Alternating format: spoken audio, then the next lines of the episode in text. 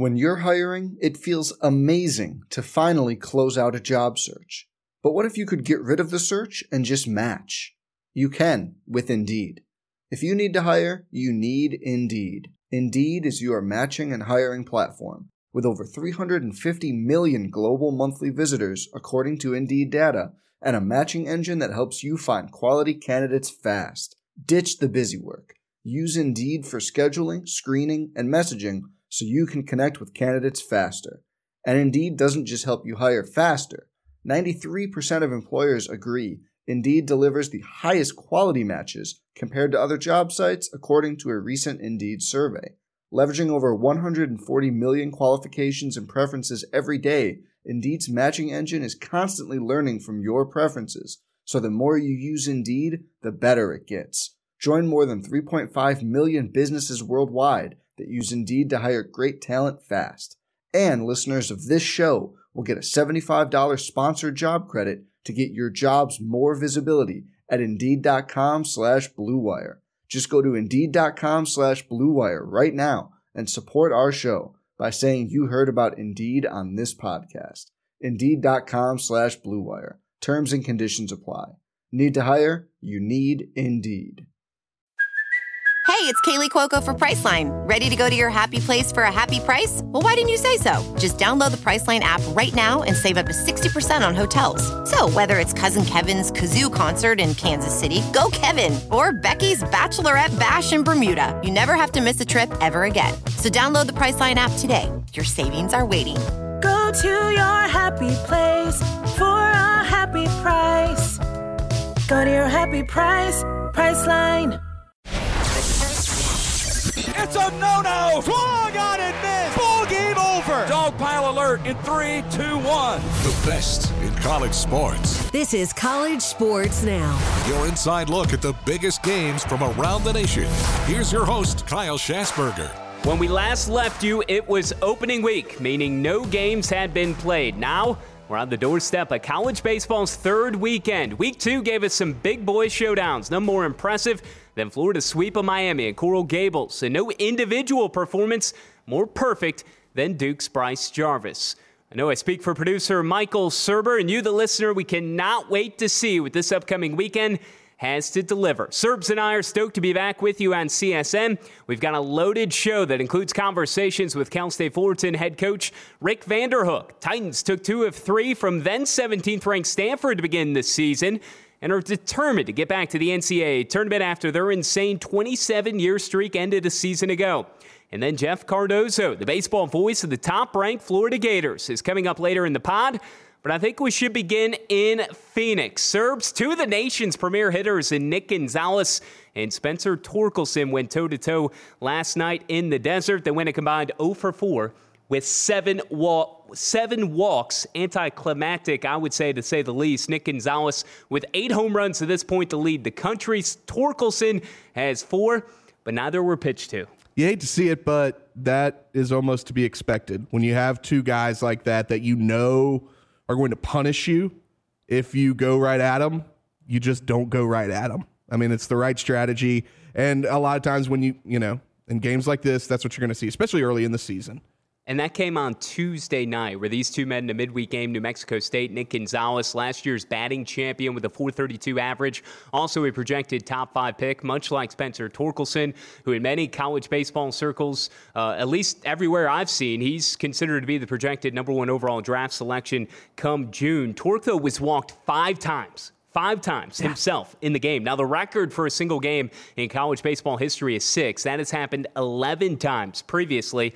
I'm surprised it's happened that much, but Torque was one off of that mark uh, five times. He walked against New Mexico State. He's averaging 1.63 walks per game. Looked up some of these numbers just for context. Uh, 1.5 per game is the record for college baseball in terms of walks walks per game. That's 112 total. Kobe Kerlin of Texas in 1985. I don't know if Spencer Torkelson is going to walk 100 times. He's on pace for more than 70, close to 80 at this point through the year. But man, that is a guy that uh, if he's not going to be pitched to, I don't know how deep into the tournament Arizona State, who just made a return last season, they're looking to, you know, have sort of a resurgence into the college baseball postseason, looking to get back to Omaha. I don't know if they can get back to Omaha if Torque's not going to see these kind of pitches. Well, here's the thing: it's early in the season. One, two, it's it's a strategy that works when it's the right time to do it. Right. So if everyone is going to continue to do that, game in, game out, they're not going to pitch to him. They're going to put him on base. They're going to make you pay eventually. Like you know, there's there's other guys on the team and they can hit baseballs. They're they're on scholarship to do so. Um, so I mean, yeah, it's a it's a good strategy.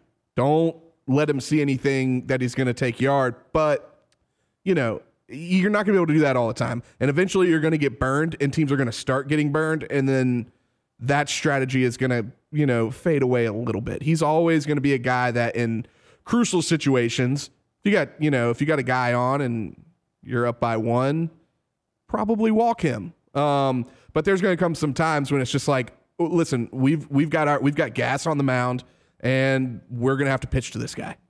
And after Torkelson was walked for the fifth time in Tuesday night's 6 5, 10 inning win over New Mexico State, another walk brought in the winning run. So the Sun Devils come out on top in that midweek battle. Again, Gonzalez for New Mexico State. He hit for the cycle in the series sweeping win over Iona this past Sunday. That was an 18 4 win. He had two homers uh, in that particular game on Sunday. Again, eight for him to lead the country through two full weeks on the season. Other notables from the midweek, at least as we look at Tuesday night. More games coming on Wednesday night. We'll preview the slate with our Take Me Out to the Ball Game segment before we get off with you following our interviews with Rick Vanderhook and Jeff Cardozo. But on Tuesday, Texas Southern. How about this one? You hate to see it, Surber. Texas Southern shocks Mississippi State 8 to 4 in the midweek, taking down the six ranked Bulldogs. That's going to sting for Mississippi State as it as we look at the RPI, at least later in the year. And Mississippi State took two of three from Oregon State over the weekend, who came down to the dude.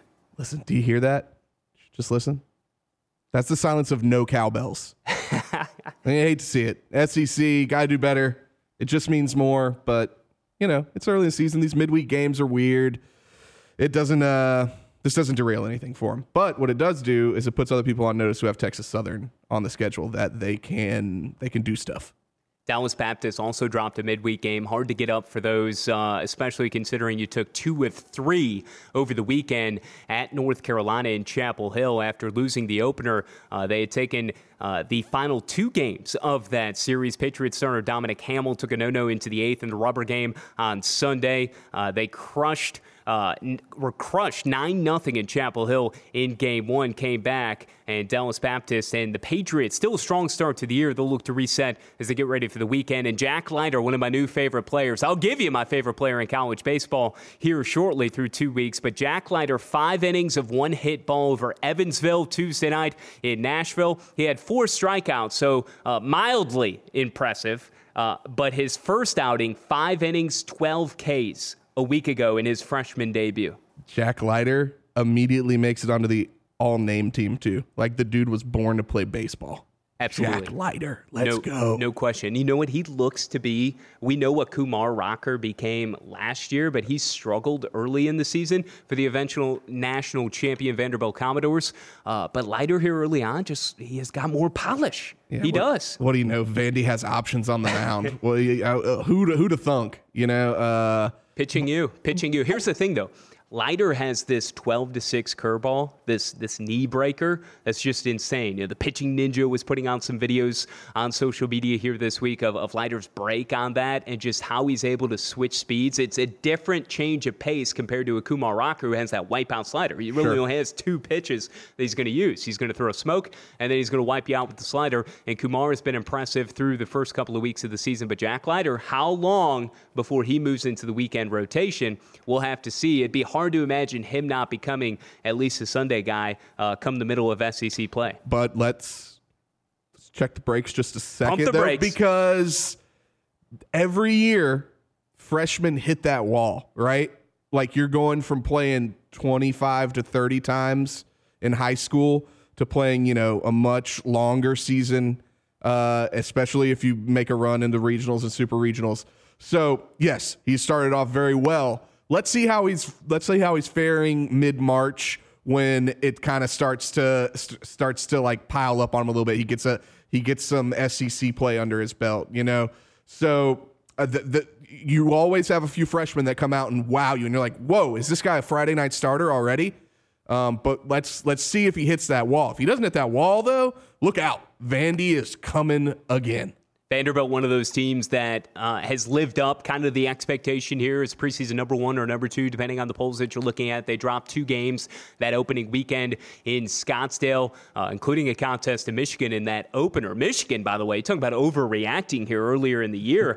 Baseball America, I'm going to put them on blast. They moved Michigan all the way up to number one after that opening weekend. And then Michigan lost three of four to UConn, including in Scottsdale. And then on the opposite end of the country this past weekend against the Huskies in uh, St. Port Lucie, the home of the Bats, the yeah. spring training home. I mean, come on, what is going on? It's a little early, a little early for for uh, to throw Michigan up there. It's still hockey season, um, but we'll see. You know, Big Ten.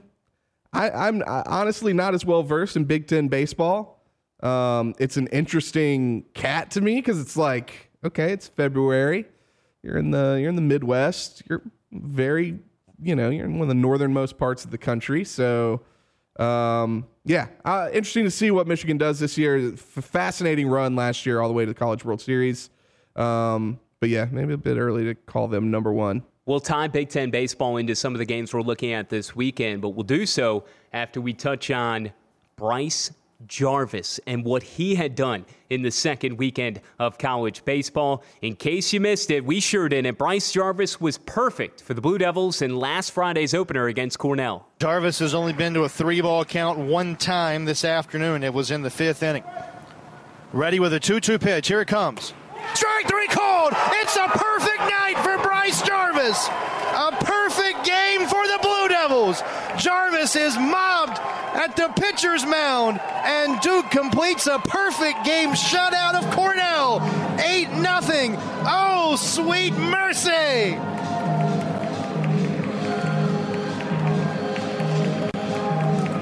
Jarvis strikes out 15 and a perfect game dominating effort from the Blue Devil Jr.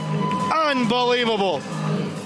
Chris Edwards on the Blue Devil Sports Network. Give credit where credit is due. That was the program's first ever perfect game, 31st perfect game in NCAA history. Jake Kuchmaner of ECU had one last March. How about this, though? Not just Jarvis. This has been an entire totalitarian effort here from the Blue Devils uh, pitching staff. Their ERA through eight games in the season. Blue Devils are 7 and 1.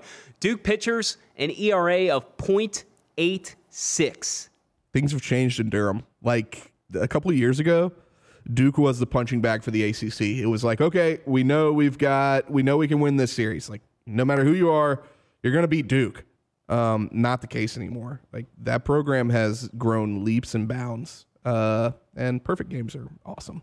I don't care if it's college baseball, if it's the World freaking Series. Like throwing a perfect game is really hard and really awesome. How about Chris Edwards though? He calls a perfect game, and then in Duke's super regional contest with Vanderbilt last year, he got to call a 20 strikeout game. Yeah. A no hitter. Yeah. For the uh, for the opponent, for Kumar Rocker. Right. The aforementioned Kumar Rocker. But man, what a life for Chris Chris Edwards. Huh? those, games, those games move too from a broadcaster perspective. Like you, you get a, a strong performance on the mound like that. That game gets in and just under like two and a half. That's a sweet spot. Man, I'm jelly. I'm jelly. I'm going to try and meet up with Chris Edwards soon. I'll have to talk to him nice. about that. Uh, by the way, the Blue Devils are moving on uh, to Minneapolis. So we have the Big Ten ACC Challenge, which, Surber, you've already kind of teased this. Uh, Big Ten baseball, you know, you're not able to play outside, at sure. least until middle of March, maybe even April in most cases. But uh, it's going to be played at the home of the Minnesota Vikings this weekend. How about that? Transforming a football field into a baseball facility. This is the same venue that's hosted uh, a Super Bowl now, uh, March Madness in the Final Four, and uh, yeah, we're gonna have baseball inside there. Yeah, keep your eyes uh, out for fly balls and, and birds that are just like you know, let's end it. Now, my understanding is uh, anti-deflectant or bird resistant glass has been uh, upgraded to that facility since it was first Okay, built. all right. Uh, but yeah, that is the ACC Big Ten Challenge. It's on the horizon for the Blue Devils uh, this weekend in Minneapolis. Other notes that uh, just for you to chew on uh, through two weeks, Wake Forest was swept at Long Beach State. Uh, Long Beach State had a 6 2 midweek win Tuesday night over San Diego. The Dirtbags, one of the best nicknames in college baseball off to a strong start out of the Big West. Central Florida, UCF, I beg your pardon, sweeps Auburn on the plains. Uh, so the Tigers take one on the chin. And Tulane out of the American. Speaking of UCF, how about Tulane?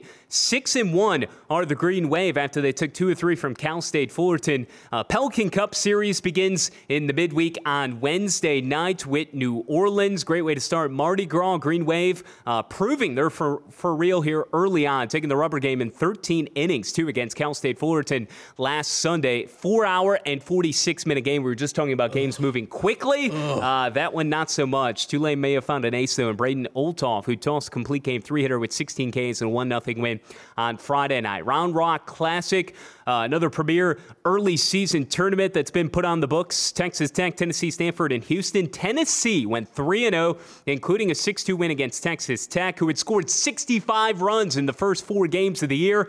Volunteers held them at bay, though. They're now 8 0. They got a Wednesday game coming up with UNC Asheville. How about the Volunteers? Stanford, miserable start to the year, 1 and 7 now. Uh, two of those losses coming to Cal State Fullerton open the season. Houston is two and four. Uh, UConn then winning three of four from Michigan. We touched on this already. Uh, so there's been so many things that have already happened two weeks into the season. We last came to you uh, to start the year before opening night, before the opening weekend. Um, there's a lot to catch up on, as you can see. We're happy to be here with you. There's one thing we would be remiss, though, not to provide you with when it comes to content, the things that we churn out inside this content factory that is College Sports Now, and that is the Kenny Powers of college baseball. The 2 2 pitch. Swung on, high fly ball center field. On the run is Schultz. He's at the wall, reaches up. It's gone! Solo shot. Another Baker bomb. Straight away center field, where Servideo popped one out yesterday. Center fielder Schultz gave it a chance, got to the wall, but ran out of room, and we're tied at 1 1. They call him DK. That's David Kellum on the Ole Miss Sports Network in midseason form already, balancing base, baseball and basketball. His name is Cael Baker, though. He is the reigning JUCO Player of the Year. 260 pounds. The dude is a mammoth. He barely can fit into his uniform, and he's chugging around the bases. Oh no no no no! no. He fits into that oh, uniform. He, oh, he fits. He fits He very fit- nicely. He fits perfectly into the that uniform, The uniform fits him uh, to a T, especially when they wear the powder blues. He's got the hair swaying out of the back of the helmet, uh, a little bit of the goatee, you know, the little Fu Man going on the bottom of the chin. Uh, it is tremendous. Uh, this dude is massive. He's got four home runs on the season. I'll tell you what, though. This this Ole Miss baseball team has been fun to watch to this point. Anthony Servideo, who had three home runs this past weekend against Xavier, giving him more home runs than all of last season. He's got the bleach blonde hair, the attitude, the swagger, playing short. This team is doing between the leg dunks. Um, they're in the midfield when they're ending games against Louisville, throwing out a runner uh, at second base. Impressively, they took two or three from the top ranked Cardinals. They are rolling. They've now won seven in a row after a win over Southern Miss in the midweek, and that was Hayden Leatherwood. Uh, with a blast that was the difference after delivering a walk-off home run against Xavier this past Sunday. So the last two times that Hayden Leatherwood has picked up a bat for the Rebels, he has homered. Ole Miss, extremely impressive.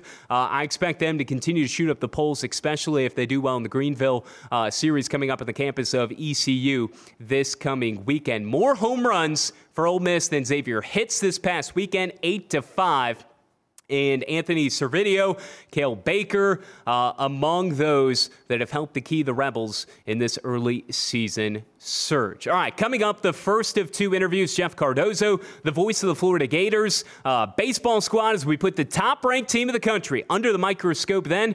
Rick Vanderhook, the head coach of Cal State Fullerton, a team steadfast on making a return to the NCAA tournament. The voice of Florida baseball, Jeff Cardozo. He's on Twitter at Jeff Cardozo UF. He was a Florida pitcher, 1998, 99, 2000, three year letter winner. Uh, Jeff, before we get to the baseball, and what the Gators were able to do this past weekend against Miami, they've got Stetson in the midweek tonight after a washout on Tuesday, and then Troy this weekend. I've got to ask you about this spectacular grab that I heard about that you had earlier this year. Was it the opening series from the booth? You were able to snare a baseball?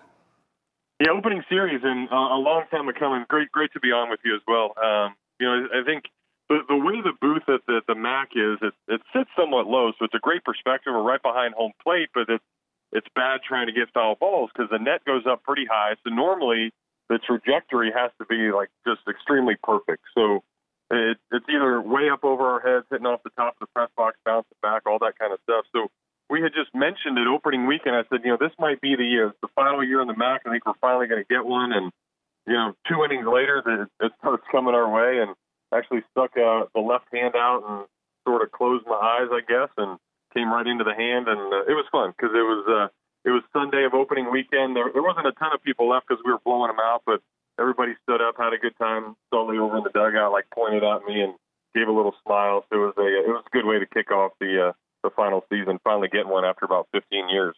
Yeah, that's awesome. A pitcher at heart, but still showing the ability, uh, those cat like reflexes to act in the booth. Uh, this Florida team, Jeff, 8 0, they actually have done something that they've never done in the Kevin Sullivan era, which is, you know, spectacular to think of that they're still accomplishing first time things. But uh, 8 0 for only the fifth time in school history, coming off a sweep of the Hurricanes. And, and I want to go back to Friday night. You were there at the light in Coral Gables, and Tommy Mace against Brian Van Belle. And what a matchup between aces for both teams. And and like every weekend, the first game is going to set the tone for the entire series. But man, it's not often that you get that high level of baseball this early in the year, especially between two non-conference opponents, mind you, big time rivals.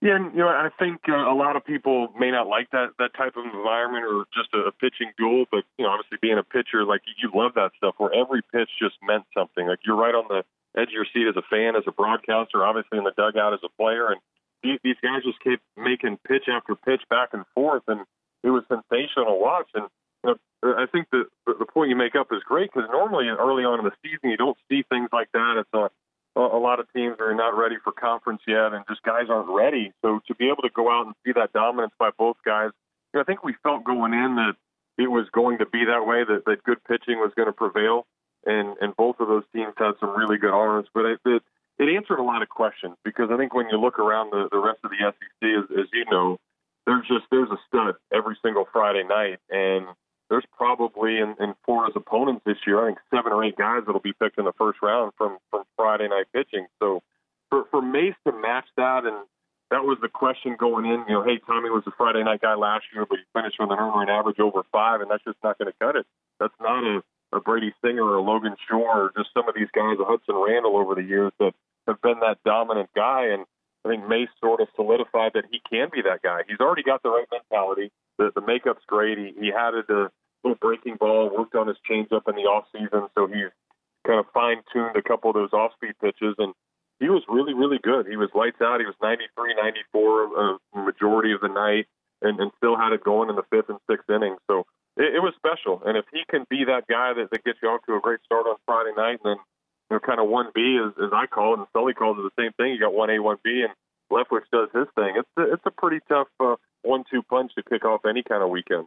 Mace had eight strikeouts in seven innings, scattered two hits, two walks, 85 pitches, and Van Belle on the other side, seven innings, nine Ks, four hits, and one walk in 83 pitches. Just uh, incredible action on Friday night. Both Friday and Saturday went to extra innings, and then Florida polishing off the sweep on Sunday. Jacob Young was the hero in the 11th inning on Friday night with the RBI double. Uh, how do you explain, though, Kevin Sullivan's success against Miami, Jeff? I mean, that's 15 of 18 now. He's 34 and 13 overall. That's his fourth sweep of the Hurricanes and sixth straight series win.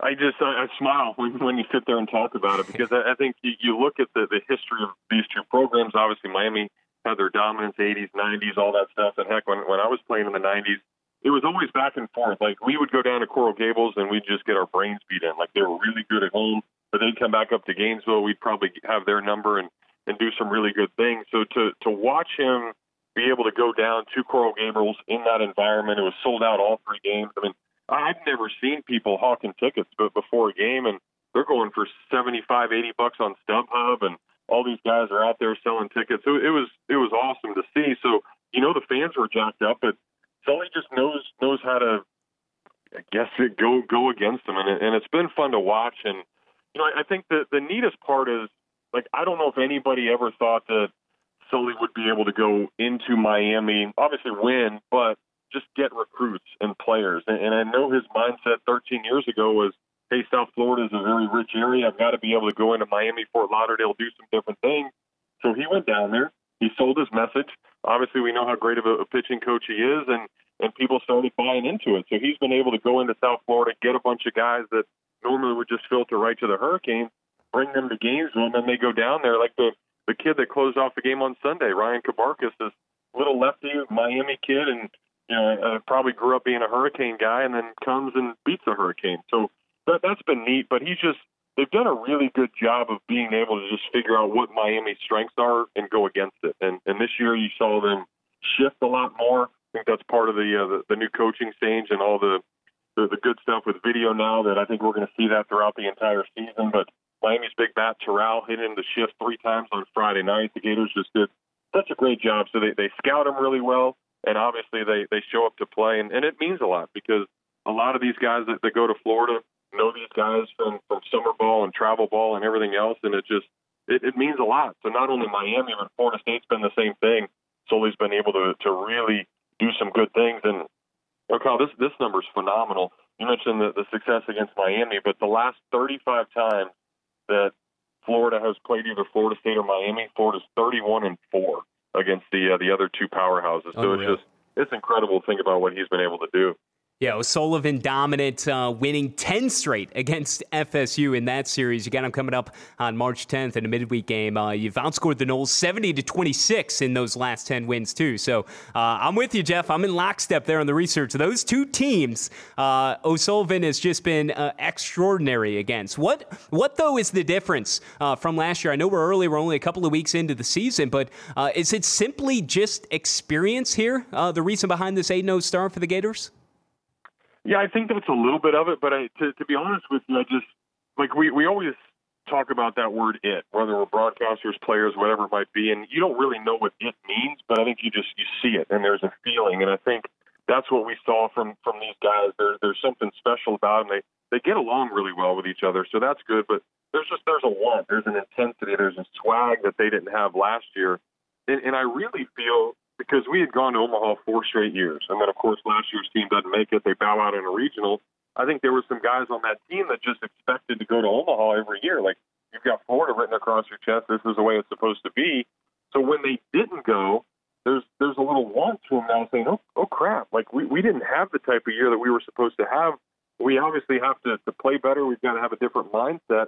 And I really think throughout the summer and, and the fall, you could really sense that. And you've got a good mix of older guys, some, some freshmen, and of course you had a lot of freshmen last year that had significant playing time that that are now sophomores, and you make that good jump from freshman to sophomore year.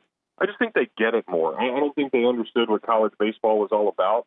Um, you know, I, I don't know if it's, it's soft is the right word, but they didn't have that edge to them. And I think you saw with the the three games down in Miami, they were they were talking a little smack. They were having some fun. They were enjoying what it was, and I think you have to have a little of that in order to be successful because every year we, we see all these teams that go to Omaha, and certainly what Mississippi State was able to do last year. I look at that team and you know kind of the swag that they had. I think that's what Florida needed to get back to, and through eight games here early on, they certainly have that. How many years of eligibility does Austin Langworthy have? Feels like he's been like a ten-year player at this point. It's it's insane. This is finally it. Um, yeah, I, I called it 18. I think at the beginning part of the year, he's back in the starting lineup. You know, and he's going to be a big part of this year's team. He actually didn't start on Sunday. He was really struggling down in Miami the first couple of games, so Sully sat him. And if you look at his history over the now four years he's been here, he's gotten off to a really, really slow start. But then by the time April and May rolls around, he's he's really good. He finishes hitting about 280, 300 somewhere in there. So if he can get off to a good start, that's just going to make this Florida team better. So I just I hope that he can start to figure it out, and maybe that that day off on Sunday just has him sit back and, and relax a little bit and just maybe not try to press and, and do too much and inevitably be the guy that we know he's going to be at the end of the year. He's a lot like Jonathan India or, or, some of those other guys from previous years who just feel like they've been a part of Florida baseball uh, since birth. You know, you know those names; they're synonymous, sure. synonymous with the program.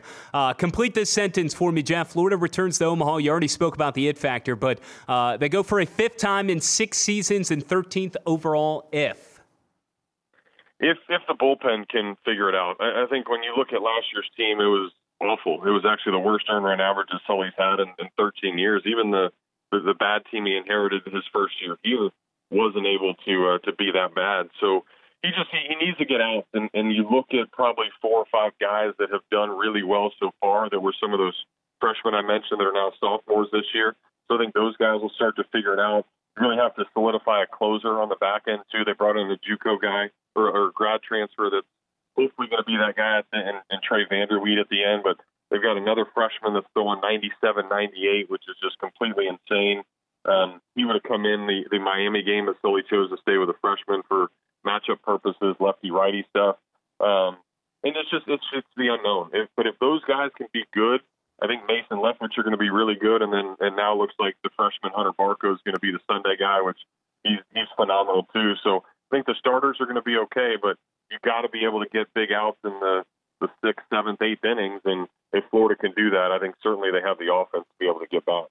He's the radio voice for the Florida Gators. You can follow uh, the Gators on WRUF out of Gainesville, 98.1 and 850. You can also listen from 4 to 6 to the tailgate with Jeff Cardozo and Jeff Dooley. Cardozo does great work for the Gators Sports Network from Learfield IMG College uh, for football, too, hosting pregame and postgame. No midweek game uh, last night, as mentioned, for the Gators with Florida A&M as that was washed out. You got a game on the schedule tonight. Uh, how's the weather looking against Stetson? That one's for DeLand weekend uh, before Troy comes to the MAC this weekend. But to Jeff, from what I understand, uh, Kevin O'Sullivan uh, is not going to be present if that game does take place tonight.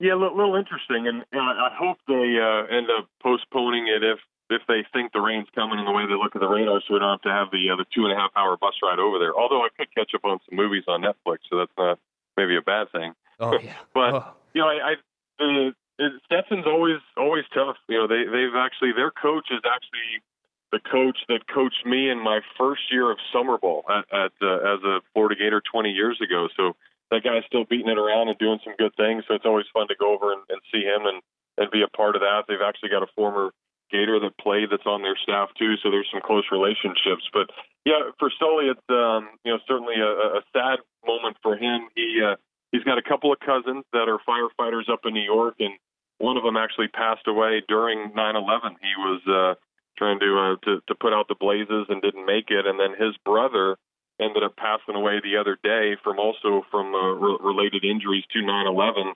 You know, this many years later, 18, 19 years later. So he passed the other day. So Sully's going to fly up to New York, be a part of the funeral services. Expected to uh, to come back and and be here for the Troy series, but it's um, you know I think uh, heavy hearts for him certainly, and Craig Bell is going to take over and, and be the, the main guy today. But hopefully Florida can uh, can play for Sully if we uh, actually get this one in and go out and move to nine and zero. Oh. Absolutely, Jeff. Appreciate you sharing that uh, with us. Florida Gators are eight and zero. Oh. He's Jeff Cardozo again. He's on Twitter. Follow him at Jeff Cardozo UF. Kyle, my pleasure, man. Take uh, take care. Have a great rest of the week. He's in his 30th season as part of the Cal State Fullerton program, ninth as the head coach of the Titans. He is Rick Vanderhook. He dabbles a little bit in social media. Follow him on Twitter at Rick underscore Vanderhook. And Cal State Fullerton enters this upcoming weekend at three and five. And Rick, give us a general feel for what your guys have shown to start this season. Zach has been the anchor at the plate uh, with a 382 average or so. Tanner Bibee, 18 strikeouts and 14 innings pitched and a 1.26 ERA. Uh, what can you tell us about our team and the start that the Titans have had? Well, uh, we played some pretty good people so far. Um, you know, we opened up at the farm against Stanford and um, pitched really well. Um, hit the ball okay.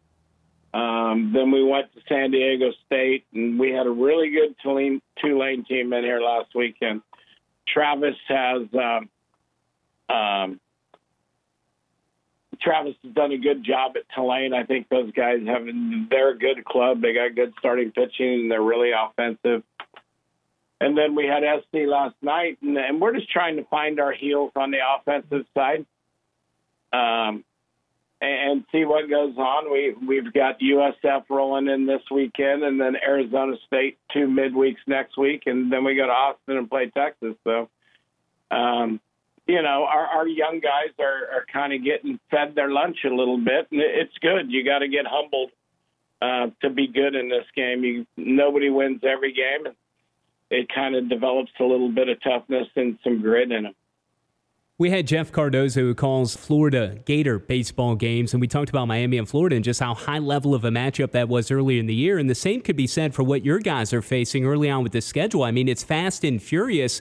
This is some uh, productive stuff, though, when it comes Big West Conference season. I mean, you guys are getting tested, having to face a little bit of adversity. I mean, I would have to think that's kind of the silver lining here as you navigate and try to find the offense and get the pitching together. It, it's been that way at Fullerton for a long time. Um, you know, I think of my 30 years, I think we've opened up against Stanford like 28 times. Um, and, and, so there's a lot of games uh, between Stanford and Fullerton on the opening season and the weekend uh, of the season. And like you said, we play in the Big West. Um, you know, the Big West is, is not a Power Five conference. So if you want to have uh, good RPI and you want to do those things, you need to play good people and, and find out what you have, and then in the middle, you kind of settle down and, and, and then try to correct your bearings as you go. That that has been the Fullerton way for a long time. Rick, you mentioned how you know offensively you're still obviously looking to find that gear. You had spoke earlier before the season had began. I'd read you know, look, we got to find our offense. Only 20 home runs last year. We want to shrink the field uh, that we play on, and and and also from a pitching standpoint, if you could just maybe kind of touch on the the challenges that you had to navigate a season ago, where those pitchers that you had were primarily all freshmen and sophomores. So they're a year older this season. I did the math. I think it was 78% of the innings that you had thrown all came from either freshmen or sophomores. So, uh, again, this is a team that's a little bit more experienced that you have here in 2020. Well, on the mound, it is. Uh, we got a first year catcher, a first year first baseman, a first year shortstop, uh, a first year third baseman. Um, and then, you know, over the last week and a half, we've been playing two freshmen in the outfield. So, um, now it's their job, and so the pitchers are picking up the slack. Uh, our guys just got to figure out how to manipulate a run here or there. Um, we're three and five, and we could easily be six and two if we just scored a couple runs, a couple runs, like three runs, and and we've gotten in some spots where we could do that. Um, but the guys have got themselves out and the more experience you get, you learn how to deal with that because they're going from high school to a high level of Division One baseball, and uh, only so many freshmen can do those things. Guys get motivated by different things, and I'm just curious the streak of 27 straight in the NCAA tournament. How much was this maybe a talking point, or how often do you still maybe uh, look to instill that mentality, that chip on your shoulder type thing uh, with your team each and every day out? And not much. In, in long-term memory, the '91 team was the last team that didn't go to the postseason, and the '92 team uh, lost the game, national championship game. So, um, you know, they they had a couple guys. They had a guy named Phil Nevin who was a pretty good player that carried that team pretty good. Um, but in baseball, one guy can't carry a team, and it, it, it's a long road and you know you got to get back on your feet and you know the thing that they don't get is there's not a soft spot in the whole schedule. So um, you know for us uh, the stupid head coach scheduled an exhibition game on monday so we played a game on monday night and last night was our fifth game in five days and we played 13 innings on sunday. So we played uh, quite a few innings as we go and, eh, you know, if you're going good, you're rolling it. Uh, but when you're not, then it gets a little um, humbling to you. And so right now we're in the process and we're actually taking the whole day off today. No weights, no anything. Just told them to get away from baseball and not think about it. Four Big West Coach of the Year awards. You've managed more than 30 MLB draft picks, guided 20 All Americans, 11 Big West Player of the Year awards. Does it ever get old mentoring these young guys? No, no, but you just get older. you just get older. Hey, you know, come on. Uh, the guys that coach, we get to go to school every day. Yeah. Um, which, you know, when you're little, you think, oh, man, I don't want to go to school today. Um, but I'm sitting here in my office right now and trying to get some stuff figured out for tomorrow and, and go that way. And it, it's kind of nice. I throw on a pair of shorts and a t-shirt today and I, I don't need to see anybody. I just come into my office and sink my head into the computer. I mentioned Florida earlier, top ranked team in the land. They're nearing the completion of a brand new stadium in Gainesville. You're currently undergoing, from what I understand, a, a, clubhouse renovation at Cal State Fullerton, softball and baseball. What kind of bells and whistles will be included that, that you can share? Maybe the timetable and, and just how something like that can impact the program when it comes to recruiting. Well, um, up until, gosh, I don't even know. I think 1997, maybe eight, maybe nine uh, they all blend in. We had never played a home regional game uh, at Cal State Fullerton. I still think to this day we have more road regional wins than any team in the country because we played on the road. And so, you know, we would go out, and that's part of the reason why our schedule's the way it is. We wanted to learn how to play in hostile environments. And, you know, we've been probably pretty much everywhere. Um, I, I've been to Florida, and, and Sully does a good job there. And, you know, my first game as a coach was against his team that they thought was the 27 Yankees. And when we got done, they wanted me to compare that Florida team to the 1995 Cal State Fullerton team, um, which, you know, there's, you can't compare generations and things. It's just not the same but uh, we're putting in a $14 million uh, locker room and meeting rooms and video rooms and and just things that we don't have. We're actually going to have a locker room for coaches, uh, which we've never had one of those. My office has clothes all over it because you get dressed and undressed in the locker room every day. Um, and, and, we're just trying to catch up a little bit uh, to the 21st century and then they're going to take the building that we're in now and, and renovate it, redo it, and make that a softball only facility. Um, and I think it'll help. It's not going to hurt, but we don't want kids to come to Fullerton because we have a nice locker room or this and that. We want them to come here because they want to play baseball, and they want to play baseball at Fullerton. They want to be a Titan. Rick, I'll, I'll leave you on this, and I want to hit a topic that uh, doesn't affect your team necessarily this season, but can certainly impact the program and all of intercollegiate athletics. And, and that's the conversation of the one time transfer exemption that seems to be picking up more steam in the last few weeks. Currently, baseball joins football, men's and women's basketball.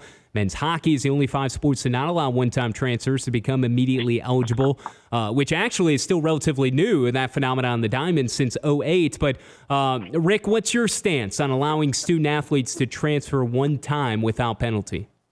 Well, I, it used to be that way. It used to be that way. You know, it, it's going to cause some more grief because guys are going to get out on the waiver wire and uh, guys are going to recruit guys a little more in the summer, and that's why they did away with it because I think that was good. Guys, you know, coaches would go to the Cape in the summer, and from guys that were good at smaller schools, um, they would try to go recruit those guys. Uh, I'm pretty sure they'll put something in there um, that'll discourage that a little bit more. Um, but I, I don't see a problem with it. You know, I mean, they do it in, in a lot of other sports, um, and I think it just, you know, it, it just broadens things for things. There, there has to be some stipulation where they just can't go recruit the kid, and um, there has to be a severe penalty when they do that. Because that'll it'll be open game. You got a guy at a smaller school, he's got a chance to go play um, you know, at Florida or Florida State or you know, UCLA, and hey, you know, come here, then you uh, then you can do that, and it's just we'll see. Uh, let's by the time that rule gets rolling around, I think I'll be retired, so I'm not going to sweat it that much. Well, I know uh, you're looking to get the Titans back to Omaha. You you certainly are well aware uh, of that track record. The last time you did make the tournament in '91. Uh, you played in the championship game the very next year, so that was something I was going to bring up. But you're you're aware of that. We certainly wish you the best uh, as you take on the 2020 season. 18 appearances all time in the College World Series, and the objective is to get back and win it all this season. Rick Vanderhook, head coach at Cal State Fullerton. Rick, thank you so much. I know it's your off day. Appreciate you spending a few minutes with us. Not a problem, guys. Opitz and Austin leading. Now Moore swings and grounds it through the right side. That's a base hit past the diving second baseman Marenko. Opitz scores 6-3. Austin safe at third, just ahead of the throw, and Moore comes into second behind the play. Phil Elson on the Razorback Sports Network. That's Robert Moore, who had a massive, massive weekend series against Gonzaga. This dude went 8 of 12 at the plate. He had a double, a home run, nine ribbies, eight hits, four walks, two stolen bases, all led the Hogs. The dude is 17 years old. SEC co offensive player of the week, third honor for the Hogs. But man, we got to highlight this guy 17, Surber. Yeah, games uh, that go past 10 o'clock, he's unfortunately not able to participate in. He's got a 9:30 bedtime. Um, so I mean, yeah. unreal. He, he, a mid-year enrollee, and he's coming in for Dave Van Horn, and he's contributing Ex- right from the get-go. That's the thing. It's like, okay, 17-year-old on the team that comes in in a pinch. No, this guy is contributing. He's uh he's a big part of what they're going to do this year. Um, yeah, it's crazy. Uh, baseball's an interesting game. 17 years old, but yeah, certainly a name to to be on the lookout for as this season continues to move on. We'll monitor Robert Moore and what uh, uh, what the next amazing feat that this kid is able to to accomplish and how he's able to take his game uh, to the next level. Already contributing in a huge way uh, for the Razorbacks, whom by the way are undefeated here as we reach the midweek uh, in week with weekend number three uh, here on deck. All right, let's run through those games that we're keeping an eye on for the third full weekend of college baseball here in 2020. You got the Frisco tournament uh, coming out featuring UCLA, Texas A&M, Oklahoma State, and Illinois. The Houston tournament. Uh, this is Texas, Baylor, Oklahoma, Arkansas, LSU, and Missouri. What's in common with all of those schools? Well, it's either Big 12 or SEC. So it's a Big 12 SEC showdown uh, in Houston. Ole Miss will take on ECU Saturday at 4:30. That's part of the Keith LeClair Classic on the campus of East Carolina University in Greenville. Texas Tech and Florida State will be among the meetings in the Florida State tournament in Tallahassee. Saturday, 6 o'clock Eastern Time is the scheduled start between the Red Raiders and the Seminoles. Mississippi State, after dropping the midweek game, Six ranked Bulldogs again, impressive weekend, taking two of three from Oregon State. Game one, they trailed 2 0 before putting up a six spot in the eighth inning. And in that Saturday contest, they had more than 12,000 people at the dude. More than 50,000 came out uh, the entire weekend to see the Oregon State Mississippi State series, but they couldn't get up for Texas Southern, losing in the midweek and now having to go to a red hot Long Beach State. So, how about that? Mississippi State and Long Beach State meeting on the West Coast.